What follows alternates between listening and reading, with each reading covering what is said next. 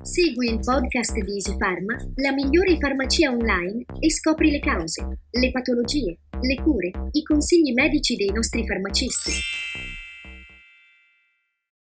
Buongiorno a tutti e ben ritrovati, sono sempre io, la dottoressa Giulia della Farmacia Longo di Roma e oggi vi parlerò dei fermenti lattici, per cui rimanete con me. Allora, che cosa sono i fermenti lattici? I fermenti lattici, più comunemente noti come probiotici, sono degli organismi vivi, non patogeni che se assunti in adeguate quantità portano dei benefici al nostro organismo. Possono avere una derivazione batterica, come per esempio i, i bifidobatteri o i lattobacilli, oppure derivate da lieviti, come per esempio i saccaronici svoluati.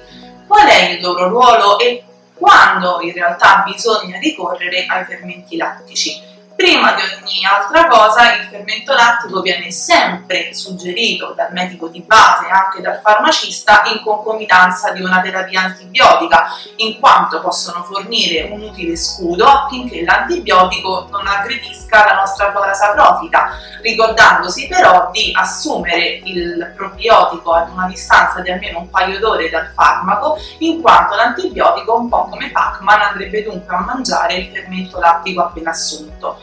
Ma sono anche importanti nelle infezioni che interessano il tratto urogenitale, in particolar modo la cistite, che è un'infezione ricorrente specialmente nelle donne e nel periodo estivo. In questo caso i lattobacilli acidophilus, che sono anche fondamentali per la digestione di questo zucchero che è il lattosio, svolgono un'utile difesa in caso appunto di questa condizione patologica.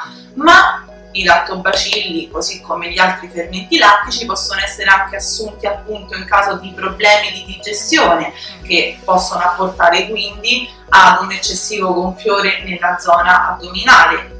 Il vantaggio dei fermenti lattici è che al giorno d'oggi possono essere mh, mm, commercializzati sia in fiale sia in capsule, per cui possono accontentare anche i più pigri di voi.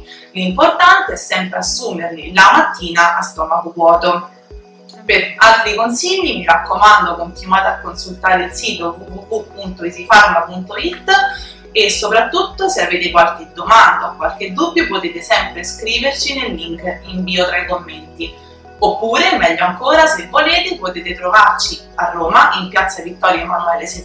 Alla prossima!